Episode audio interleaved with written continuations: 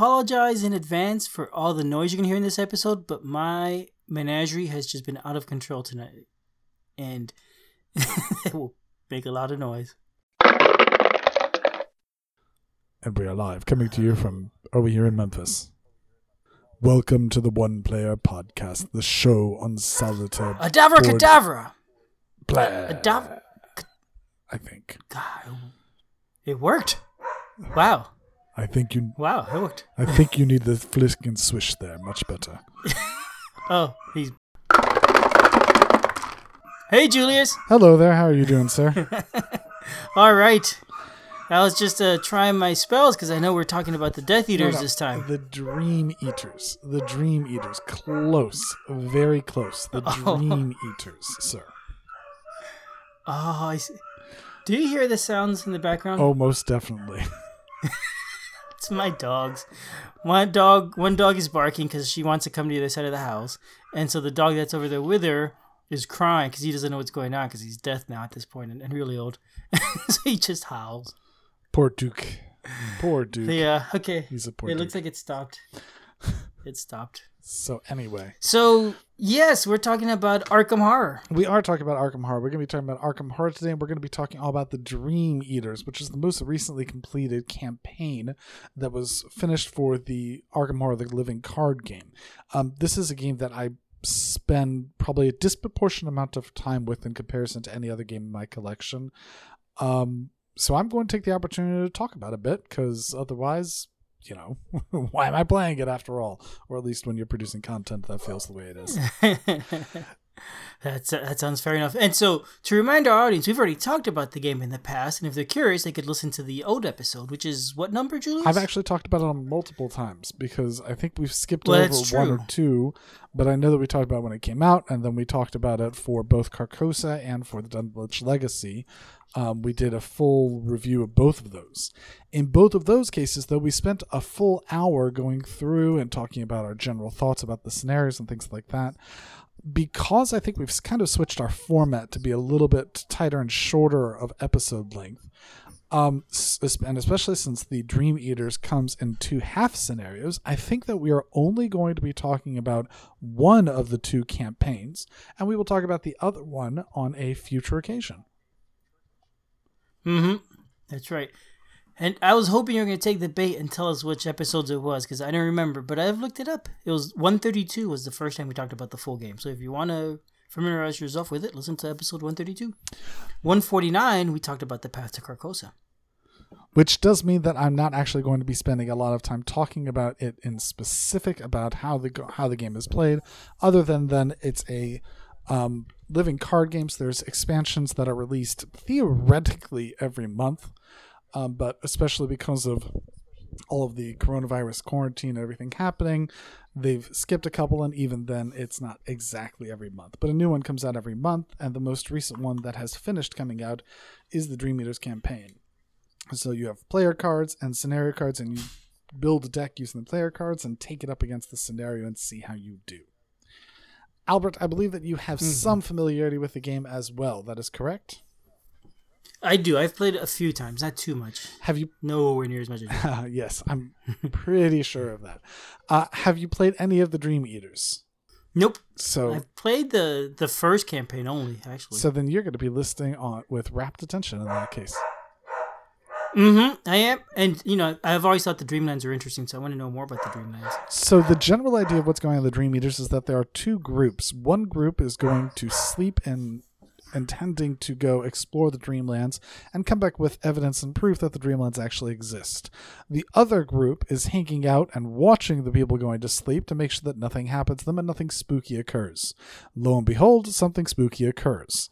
The group that is sleeping gets stuck in the Dreamland, and the group that is waking starts getting attacked by a bunch of spiders. Oh, okay.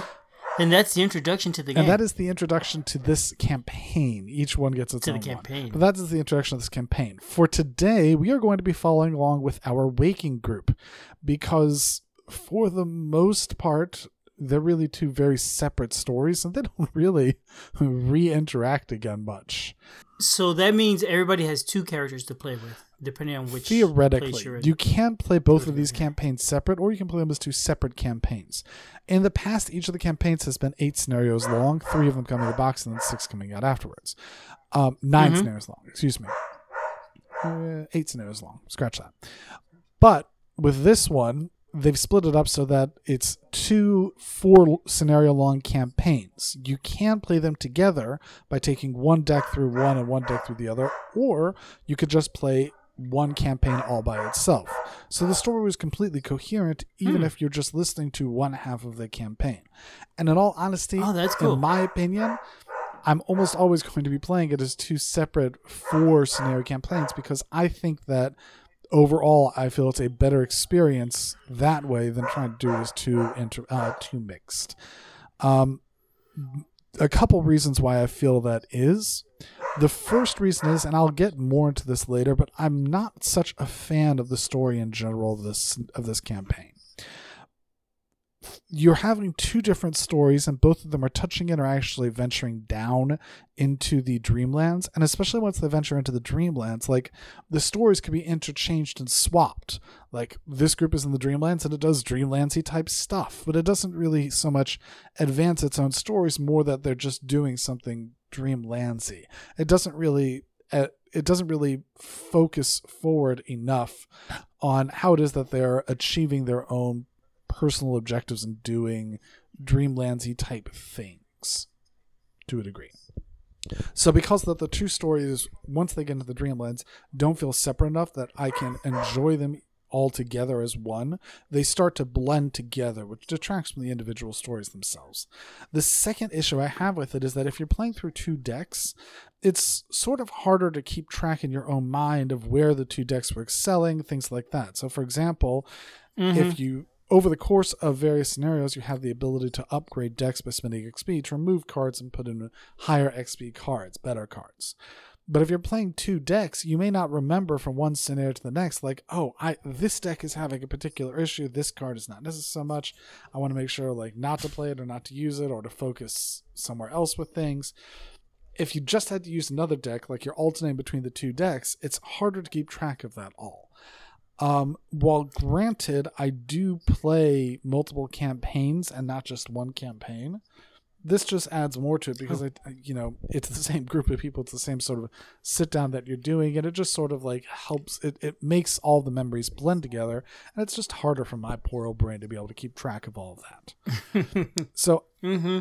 Yeah. and then the the game interactions between the two campaigns just don't have a very good payoff in my opinion um, the only game interaction between the two campaigns is that there's this black cat character that jumps between the two of them. And when you're playing as a connected campaign you have the ability to choose which group you want the black cat to help out with.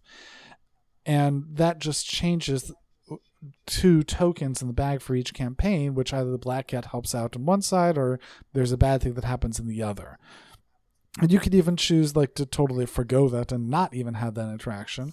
And that's actually the only way you can get to the super boss at the end of one of the campaigns. And I'd get to that later. But it's such a minimal interaction between the two. There's not a whole lot that happens between them. So all of that together, the issues that come up with it versus the very minimal payoff for doing it means for me that I I just don't feel like I need to do the four mixed the the, the mixed campaign version ever again. Mm-hmm. Gotcha. And how is it packaged? I mean, do you are you getting a little bit from each campaign each time you buy the? Well, no, I guess the starter boxes Right, have so- both campaigns. So the way it works is that you get the first box, um, the deluxe expansion, which comes with two campaigns in it, and so it's one campaign from one. Excuse me, it comes with two scenarios. With this one, it's one scenario for each campaign, and then they alternated which scenario was getting a campaign release, campaign release for the rest of the cycle. okay, So that's how that worked. got it. So, all that being said, I think that we're ready to start with the first scenario in this one. So, Waking Nightmares, this one. Um, and in Waking Nightmare, we discussed we're going to be going through the waking group that was left behind to watch the sleepers sleep. While these sleepers were sleeping, there suddenly were spiders that started to come out of everywhere. and they're making these creepy webs everywhere. And you go off to investigate, and you meet with a guy, Randolph Carter, who is a reoccurring character Hmm. in both scenarios, uh, in both campaigns, rather. There's a Randolph Carter in both, Mm-hmm. and in a few of the stories. and in a few of the stories, yes. But he appears in both of the groups, both of the campaigns. But in this one, so Randolph Carter comes in and says, "Hey, there's an issue going on, and uh, the bad guy, um, Atlach, At, At, I say it in Hebrew when I'm doing it because it's Atlach Nacha." Um, is how you pronounce that ch commonly in Hebrew when it's transliterated. So I keep pronouncing Oh. that way, even though I'm almost certain that's not how you're pr- meant to pronounce it. Because let's just say I don't. I mean, these are supposed to be unpronounceable anyway. So who who can really say what? No idea. What was intended? But I'm pretty sure it wasn't. lo- meant to I like your pronounced in Hebrew. pronunciation. Anyway, Atlach Nacha um, was is is this spidery old one, and he's trying to constantly build this spider web bridge between the two worlds, between the waking world and the and the dreaming world, dreamlands. And Randolph Carter informs you that he's co- that Atlach Nacha is creating a bridge between the two worlds, and that's what's causing all of the creepiness in the hospital, and it's your job to cure the infection. So the new type of thing in every scenario I've found, there's always one type of gimmick that's involved in that scenario. This one for the, the gimmick is mm-hmm. the infestation bag. So normally throughout the course of the game, you'll have a chaos bag and you're pulling tokens, sort of like rolling a die, to see how well you did. There's also an infestation bag where you'd be pulling out a token to see whether or not an infestation happens. And if enough infestation happens in the if enough outbreaks essentially happen in the hospital, so then you'll lose the campaign. And you'll constantly be doing these infestations, and so it's sort of like an extra chaos bag that the scenario is using to randomize how much bad stuff is happening in a scenario. Um, I really do like the chaos bags, the the use of the chaos tokens for the infestation. It's on the one hand, it's extremely easy to do. There's no complicated like lookup table or like roll two d six and calculate this. Mhm. It's very simple, and you can pull out a token, have it set aside to not do anything, or you can throw in other tokens or modify what it is the tokens do based on Mythos cards. But for a gimmick, it adds an extra level of tension by giving you more than just the usual, hey, there's a doom meter filling up. Finish your stuff before the doom meter. So it's a different sort of endgame timer which it was a it was not one that's overly complicated while still adding a lot of fun and challenge to be able to get through it quicker. I can definitely see how in a return or in something different, I, I mean, I could see something like this done similar for other campaigns and still be fun just by simply mixing up the sort of stuff that it would do. But for this one, I really think that it was a fun gimmick. I think it was an interesting thing to do. You with me so far, Nice, Albert? okay. Yep, I'm with you. So another couple thoughts for the scenario. In this one, it's really all about those spiders that you see everywhere. And that's the main thing that's coming at you.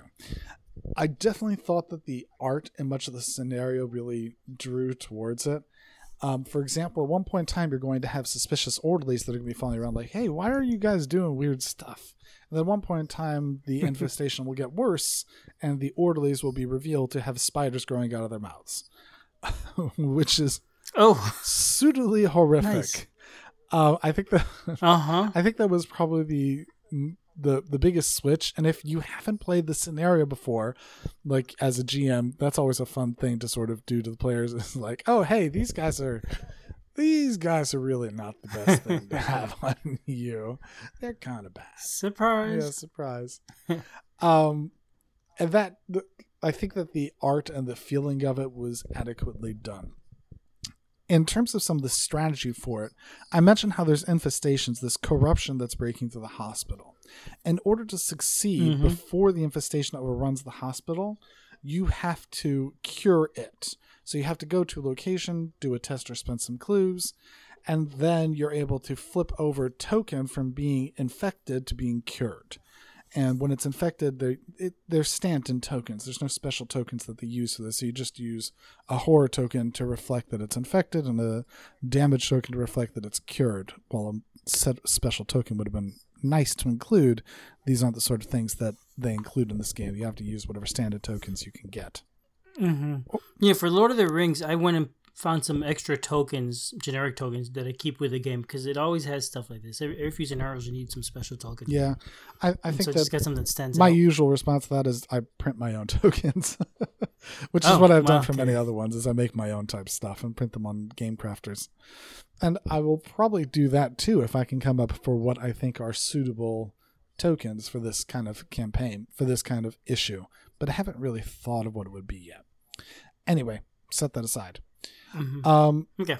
the idea of what we're talking about so with so these tokens are constantly coming out i think that the scenario has a fun aspect to it that adds to the strategy because due to the way the map is laid out there's a hallway that is essentially a choke point for the infestation and if you're able to block off that choke point then you're having a much better handle on the scenario but if you miss that choke point and things start to spread down that choke point, then you're going to have a much harder time completing the scenario. So, in general, I felt that th- this is the first time I can really remember that there is that sort of choke point, mostly because there's never been this idea of infection spreading like this. So, because it has that choke point, it's very hmm. much, oh, we've once you've learned the strategy of it, you very much feel like, oh, I've got to hit that, I've got to move forward, and I've got to do it. And even once it, Mhm. if you miss it, with many other scenarios, if you miss the choke point, if you if you miss where your salvation is, you're pretty well doomed in just a second because you're going to die to horror damage, whatever it is.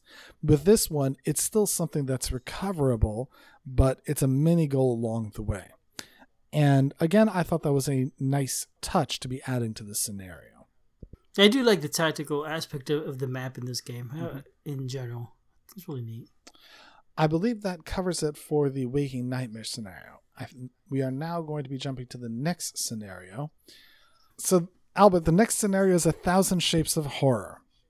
So, in a thousand shapes Hmm. of horror, you've been told that you need to get down to the Dreamlands to save the world, help your friends. Clarity doesn't necessarily help, but your friends are stuck in the Dreamlands, and you have even worse that's going on because the Weavers trying to connect them and get down to the Dreamlands. Not really the clearest to me quite why, but get down to the Dreamlands. So in order The Weavers, is that the spiders? that's this that's Atlachnacha. okay.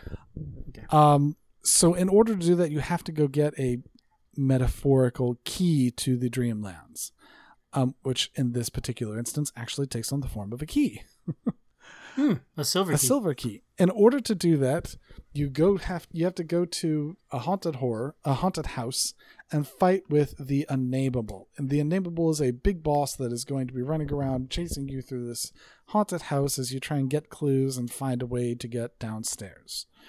Once you get downstairs, so you you've built up this whole house, you've explored the whole house. Once you get upstairs, you essentially move into Act Two of the scenario. And Act Two of the scenario is trying to go down the stairs. There's a set of mysterious stairs, and you're going to make five of them, randomly picked from the from the ones that are available. And you're trying to constantly get down the stairs. And there's a couple mythos cards that can actually cause the stairs to never end. And you'll have to take the bottom. You'll have to take the top stair and move it down to the bottom, which means that your stairs gets one step longer. But you're constantly having to move down, and each stair has some issue that's preventing you from moving down, whether it be a monster or be clues or whatever have you. And if you can get all the way down to the bottom of the stairs, then you'll win this scenario. Sounds simple. It does sound simple. I think that that probably gives it a positive thing, is because it is simple. The first one is you understand what you're doing. There's unnameable. You're trying to sneak around, run around, hide from it until you can pick up enough clues to figure out how to open up the door. And then after that, it's just a gruel to make sure you get down there and having to deal with everything the scenario throws in your way. All of that does sound like a good thing this is one of the ones that already starts to feel like we are encroaching on much longer than past scenarios. Um, this is especially apparent because we actually just went and were doing a Return to the Dunwich Legacy campaign at the same time as we were doing a campaign for the Dream Eaters. these scenarios start to be probably close to twice as long for us for us to complete as the Dunwich Legacy Wow. ones. Okay.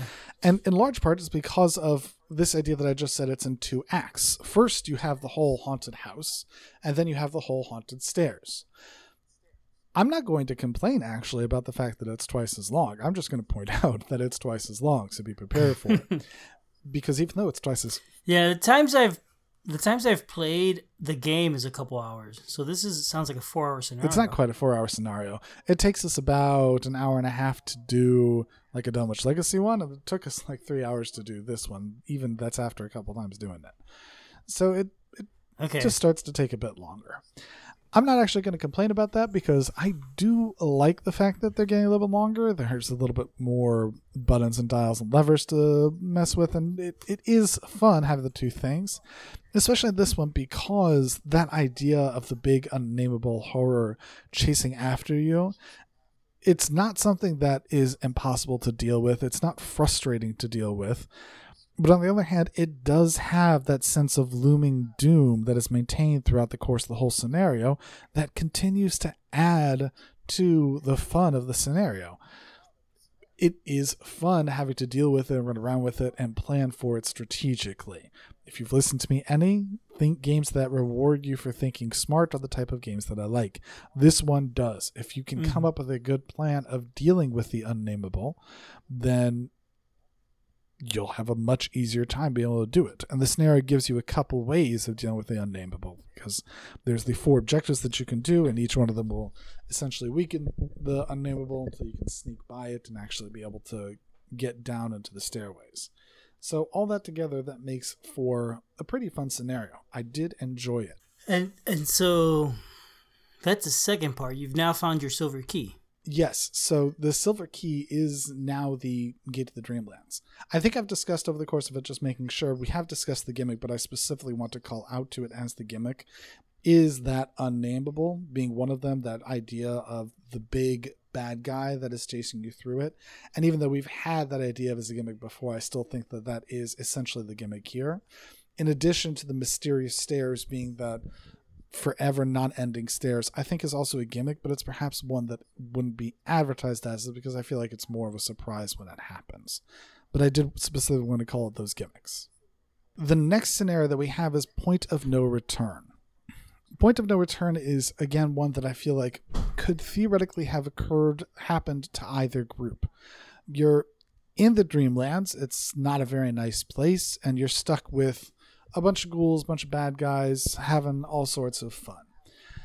Your whole goal here is you're just trying to get deeper and deeper into the Dreamlands.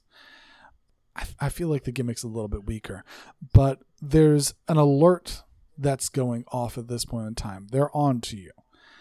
And I was mentioning there's sort of an alert that's going off, and that's kind of what the scenario is. And the reason why I continue to mention that it's just so interchangeable between the other one is because there's another scenario that's happening to the other group also about having alert go off. And it's also the penultimate one. Just for them, it's called actual alert. With this one, you, you track it differently. That one, you're tracking it with Doom. This time, you're tracking it with damage and uh, damage on the card. And so it's it's interchangeable and that really bothered me because that this this one the penultimate ones just started to really hurt the story. And it bothered me. It bothered me a lot that they are especially because i don't feel like this one had a particularly good gimmick when it's being repeated between two scenarios. The gimmick of alert is repeated between this one and the similar penultimate scenario of the sleeping guys but the idea is is that you're trying to sneak around the, the ghouls and the gugs and get down through them so that you can Mm. keep going deeper and deeper and deeper throughout the the point of no return. And if you can continue to get deeper, you can get through the underworld and sneak down into the sea of pitch until you can clear out all the locations in the sea of pitch. And if you manage to clear it all away, then you win. Okay. That's essentially what it I think I saw pictures of the Gugs. They're pretty cool looking. They are cool looking. I don't disagree with you. I think that often for much of this this game, the art has been stunning and been a class act, and I don't think this one mm-hmm. has any fault to it. It's just a matter that there's not really a strong gimmick for this one. There's not really a strong story for this one. It's much more forgettable. And I feel like it's really to the detriment of this particular scenario. There's not any real draw for a return to it. There Mm-hmm. there are a couple there are a couple interesting things that are involved in it. For example, there's a Dahol enemy which is not quite as big a bad as like an unnameable or something else, but it's an enemy that can keep popping up. I did feel that that is something memorable about the scenario because the Dahol is a big monster and can be put in the victory pile, but there's other Dahol tunnels that you can randomly draw that make it come up. But I do feel the fact that I'm moving towards like a single enemy that isn't isn't part of the story, isn't part of the big bad of the game, and I'm talking about that as being sort of like almost a gimmick of the story, just feels to me like I'm already diluting d- diluting or the scenario is already diluted enough that it doesn't have a strong focus. If you're also a fan of this, excited some other people of our group, if you're a fan more of the mythos and how things work in general, you do have the ability in this scenario to make a ghoul friend. Uh, Richard, Oh, really? yes, Richard Upton Pickman is a ghoul with a top hat. Hmm. And if you manage to pick him up on your side, you can use him to start gathering ghouls into a big gang that will hang around and beat up the other bad guys. Um, Oh, it's, yeah. That's like the stories too. I, I'm sure it's like the stories again. I'm, I'm not as familiar with them, but yes, this was more interesting to some other members of our group. I thought it was interesting mechanically because we haven't really seen anything quite work like that. Um, it's neat. It's neat that you have this that, that you're able to essentially convert enemies to be your own allies. That was a fun thing to do over the course of this scenario. hmm In the story, it's the same sort of thing. When when that happens, it was kind of a surprise. Like, wow, the, the ghouls are helping me. that's, that's unusual. So so I like that it, it has the same feel in the game as in the in the novels. I forget which book this is. Is it the the Silver Key? Maybe I forget, I forget one of the stories. This really makes me want to play the game and hearing hearing how how well it ties along with the story. It definitely does. I know that everyone involved in the Arkham Horrors tried to really maintain a focus on making sure the mythos feels like it's coming to life.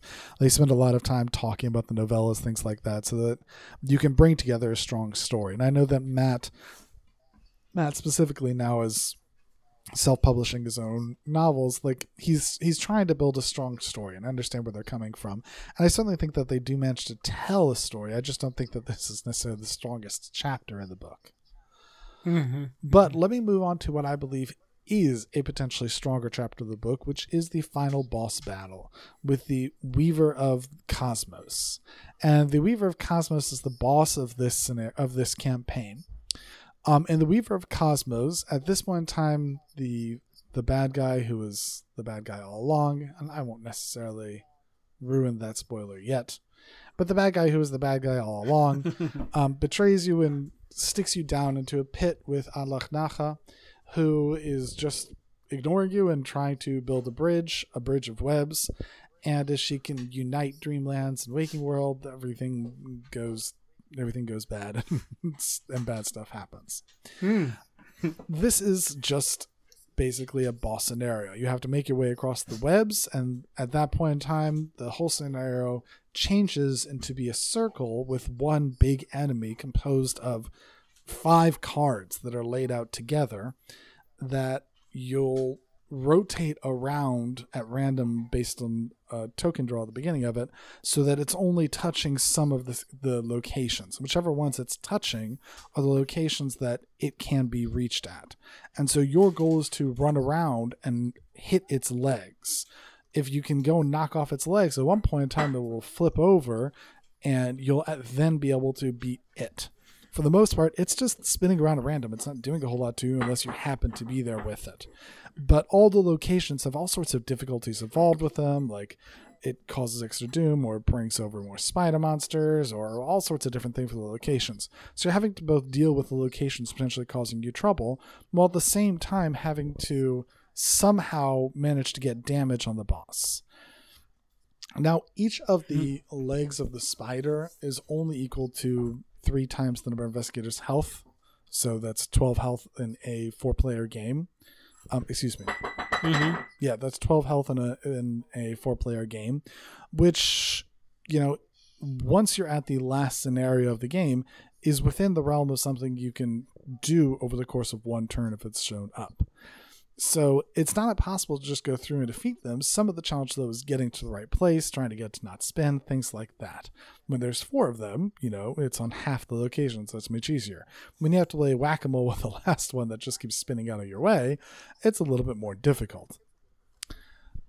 Uh, sounds like it might even be a little tedious. Um, it's not so much tedious because there are ways of solving it. You there are locations that can jump between the two, and the game does help you out by giving you a couple ways of spending clues to do extra damages. So when you have four players, you can spread out to a certain degree, so that you can have everyone help out.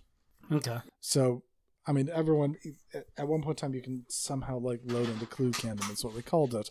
But if you spend a clue, you just can deal three damage to a leg. Um, and I'm not quite sure what the logic of that is, but we just call it the clue cannon. So we, we loaded the clue cannon every time. I like that. That's funny. so it's not tedious. It just requires planning and strategy, which is fun. Having to deal yep. with that big boss, I like more the tedious bit was having to spin it because it's four cards laid next to each other, which can be annoying to spin it and not mess things up, knock the board, things like that. I really wish, and as soon as the if the artist posts a copy of the art from it, I'm probably going to print it off in a chipboard puzzle piece type thing and use that instead to be able to spin it all much easier because then it'll all be connected. But I just feel like there's there must be some better way to be able to spin it because constantly I'm like spreading my hands as wide as they can go to be able to spin it all the way around and that's that that was the more annoying part but i feel like the payoff is definitely there because in terms of a gimmick this type of boss battle was a lot of fun it really felt like a boss battle it's a It does. It sounds like a like a video game Mhm. boss. It's a battle. It really massive enemy at this point in time. It's not like you know Yog-Sothoth in previous times. It was just one enemy who's just sort of just sitting there, like he's just the he's, he's just a really big enemy. this one felt like a massive undertaking. It really felt like the boss battle music is going on in the background, and you're having to do all these wild things to hit the weak point when you can, and it feels like a massive boss battle at the end of the game and it feels like it was really well presented which means that i really did like that scenario a lot because of that feeling of having to fight Atla- atlach Okay. And this one was called the Weaver of the Cosmos. this one is called the weaver of cosmos yes Okay. Okay. one of the the one issue i do have with it though is that although we've talked a whole lot about them having to deal with spiders honestly if you would have swapped which group went to which like if suddenly one of them would have fallen to the dreamlands i mean one group could have been helping the other like the waking people could have also wanted the weaver of the cosmos because these things are sort of like global chaos type thing the sleeping people also want to stop this and the sleeping people are also stuck because of mm-hmm. the, the Atlach Nacha taking over the world. Again, it doesn't really feel like it's directly a payoff with the original one. I guess I guess really that's an issue because it's two scenarios done together where both of them are exploring the dreamlands and both of them are con- interconnected. The stories just become interconnected so much that at one point in time, like it, there's not enough to really divide them. So even though the Mhm, original guys started with spiders and now, oh, here we have the big spider, I mean, I don't know. That's just story issues. I just feel like the story could have been a lot tighter and didn't manage to do it for me. Mm-hmm. Okay. But the scenario is a lot of fun to play. and I think that It all of those like it. issues would really drop away as long as you're playing it in a four campaign, in a four scenario campaign. Yeah, that makes sense. I, I thought that you, you're going to tell me that if you played a four scenario campaign, it was also going to be quicker, but it sounds like it's basically the same as a regular campaign in that case Um, because they're long scenarios. Yeah, but I don't think they're quite twice as long. But No, I mean, that depends. I mean, it's certainly longer to play the eight campaign version of the Dream Eaters than to play the four scenario version of the Dream Eaters. Well, yeah. So it's certainly shorter that way. Past that, I don't know. Ask somebody else that question. Okay, but before the the half a Dream Eater versus Half half a Dream The, uh, Eater is certainly shorter than a full Dream Eater. how about shorter than a Dunwich Horror? In terms of raw time spent, Mm-hmm. still shorter, I think. Maybe okay, so not very much. It sounds Not like. much. Okay. Probably I'd say it's it's not half the time of a Dunwich Legacy. It's probably like two thirds three quarters. Okay. Also depends on the group you're playing with, like scenario types. Like there are definitely some like if you're playing with a Mystic or Survivor, I found that they go a lot faster than Rogue Seeker Guardian. And so so that is the, the that is the uh, Dream Eaters, the waking scenario, the waking side, which does have a specific. and then next next time we'll talk about the Dreamlands. Probably not going to be next week, but at one point in time, No, that's a po- okay. So let me ask you a couple questions. surely. Um, more general, not specific about the scenario. So let's say a person like me that hasn't played too much, and and I have a couple of the earlier scenarios and nothing else, and now this one comes along and I say, oh, I really like these stories. I want to get these. Is do you think jumping in straight to this one, say from the big from the first box set, works well, or do you think it, yeah, it'd I be think more difficult? I think that's fine. I think that because, as with much of the scenario of the game, the difficulty level can be tailored. You can play on either Oh, easy, yeah. normal, hard, or expert. I think that if you're jumping in without all of the other cards, you'll want to play on easier, and you'll also want to understand some of the basic ideas for it. So, yeah, I certainly don't think that there's going to be any issues jumping in that way. Mm-hmm, gotcha. Okay. And, and uh, another question: Do these cards did they rate the scenario difficulties? Lord No, of the Rings do will not. do that. Okay. They do not, Ah. and I don't think I have a rating ability for it because, again, it really depends a lot Yeah, it's hard to rate them because they're different. They're so different. It's know? also fail forward, so succeeding the campaign is only really technically the very end, but it's also based on how much XP you have over the whole course of it, which really depends on your decks. Just some decks are better than other decks. right. And even if you fail in the end and, and lose the campaign and the world is destroyed, it's still you still got a story that was fun in the You end and that was yeah. unique. So no, I don't really think I that they do sorry about the all that difficulty level, and I'm not sure that they could. Yeah, that makes sense. They do in the Lord of the Rings, and it doesn't always work out well. Sometimes they've rated it, and it turns out that it's really easy for a single player and hard for multiple players, or vice versa. And so the rankings don't always make sense. Um. So, uh, how about one more question? So they got a couple uh, investigator decks coming out soon. Yes, the starting ones. Those look like a lot Okay. of fun. Do they? All right, so I guess those are more basic. No, they're, they're probably not so even that they're basic. not that basic. The idea of what those are, they're intended to sort of be an entry point for someone who wants to play with somebody else who already has all this stuff. Because at this one time, if you are starting to get into it, Mm, you're going to become potentially overwhelmed with all the cards. That's one reason why when I tell people, I say like Yeah. open up one pack at a time as you're doing things. If you're buying them all, Yep. only open up one pack at a time and use a house rule, which I always recommend, that any cards you just opened up in the pack um, can be swapped in for no extra XP cost over what it is that they what they're leveled at. And that means that you always have the ability to continue analyzing new cards that come in without feeling overwhelmed by a huge card pool. The idea of the Mhm. starter decks makes it that same idea but on an ownership level because you can just buy a single starter deck which comes with a deck and some XP cards for you to continue to do it so that you have a deck pre-made, something you can use and go into a scenario with. It doesn't come with anything else to play against though. So it's not good for solo people, I don't think, because you'll still Right. need to buy You need more content. Right, you'll you'll need to buy all the scenario stuff. So I'm not certain that Mm-hmm. They're good if you're going to go play like with a group, Right. And and you don't want to also buy everything, you, but you want to have your own character. And even then, like I'm not sure I really agree with that because I feel like it's usually better to pitch in and share a whole collection with whoever is picking up all the things. Mm. That's Okay. that's my general idea. Like I don't really understand the marketing. I feel like it's more marketed as, "Ooh, here's a brand new cool product," and it's a scenario. It's it's a bunch more player cards. Is the way I look at it. And the player cards are they're not simpler than other ones. The only simpler part is the characters, that the characters are all now mono decks and have generally simpler to understand abilities. I think the characters are the only thing that's Ah. simpler, but the rest of the cards and all the packs are the same level of complexity, usefulness, and and ability, I guess. Value, value is a good word. The same level of value as any other card in the current pool right now. So, uh, like, I'm very happy that they're coming out. I think they're very interesting because it's a whole bunch of new player cards for us to get, and they're theoretically coming out later this month. Right. But and a couple new characters. but I definitely don't recommend it for most people. That's the honest truth. What I recommend for people is don't buy the game. Just snore off of someone else's collection. Go play with somebody else. like if you were to tell me, "Hey, I want to play with you," like let me come play with you. Sure, don't buy anything. Just come play. You know, that's that's my opinion. Yeah. Yeah, no, that totally makes sense. I agree.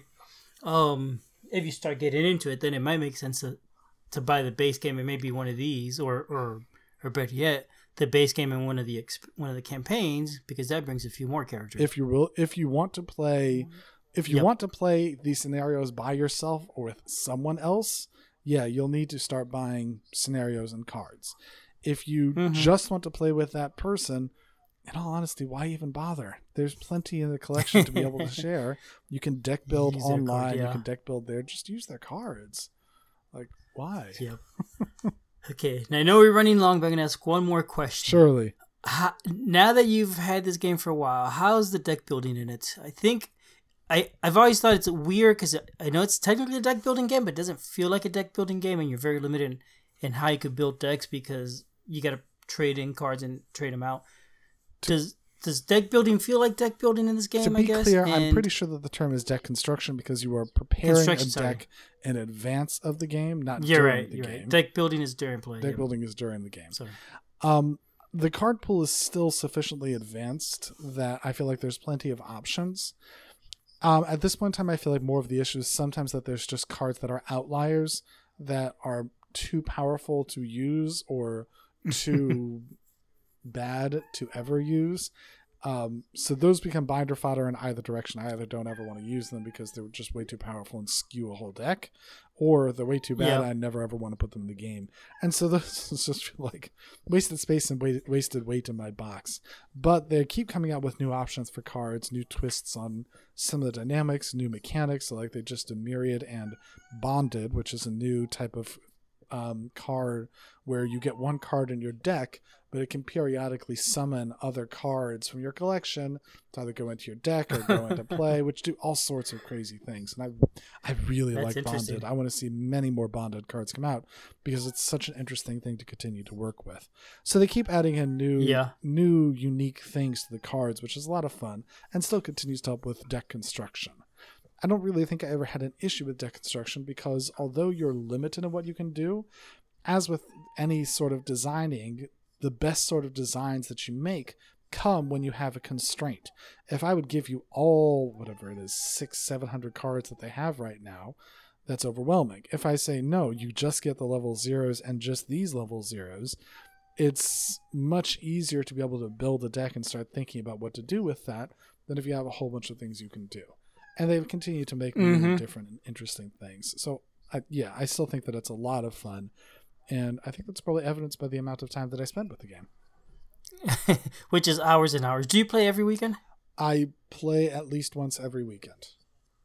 At least once every week. Okay, yeah. So you like the game, kind I do I do like the game kind of. As mentioned, I play at least once every weekend because I know I'm playing at least once with family. Um, usually I'm also playing another time over the course of the week solo. Gotcha. Okay. Wow. I wish you logged your plays. I'd be curious to know how many times you've played. Uh, the problem is, is that I know that I can't log my plays when I play solo Right. on Friday nights. So because right. of that, I never bother to log the rest of the plays. Well, neat. I do look forward to hearing more about it uh, the next time we talk about Arkham Horror and finding out the rest of this campaign. I'm really looking forward, actually, to the next uh, set coming out, Innsmouth. That that's by far my favorite Lovecraft story, and so that'd be fun to play through. Indeed, I'm looking forward to that one. I, I coming out. may get it. I do like the new bless and curse tokens that they're bringing out of that one too. Oh, I haven't seen that. Okay, I haven't looked at anything into it. They're coming out with new tokens, which is a new player card mechanic. um, where some of the cards will put in bless tokens, which are these one shot tokens that go in the chaos bag that give you a plus two and redraw, and some that are curse and give you a minus two and redraw. But sometimes, you know, there's a powerful effect you get if you curse your bag, or it might be something that bad that Mhm. happened to you, which causes your bag to be cursed. But that's a fun thing to keep adding to the game. I haven't yet played any of the preview versions of it. I haven't pre-made anything like that. So I don't know in practice how much it actually makes a difference having to continue messing with the bag. So I will reserve any of my comments for, you know, like 6 months from now. Okay. Sounds good. But I'm sure everyone will hear from us much sooner than that. Absolutely. We'll be back next week with a different game. Alrighty, have a good night everybody. Bye-bye. All right. Bye.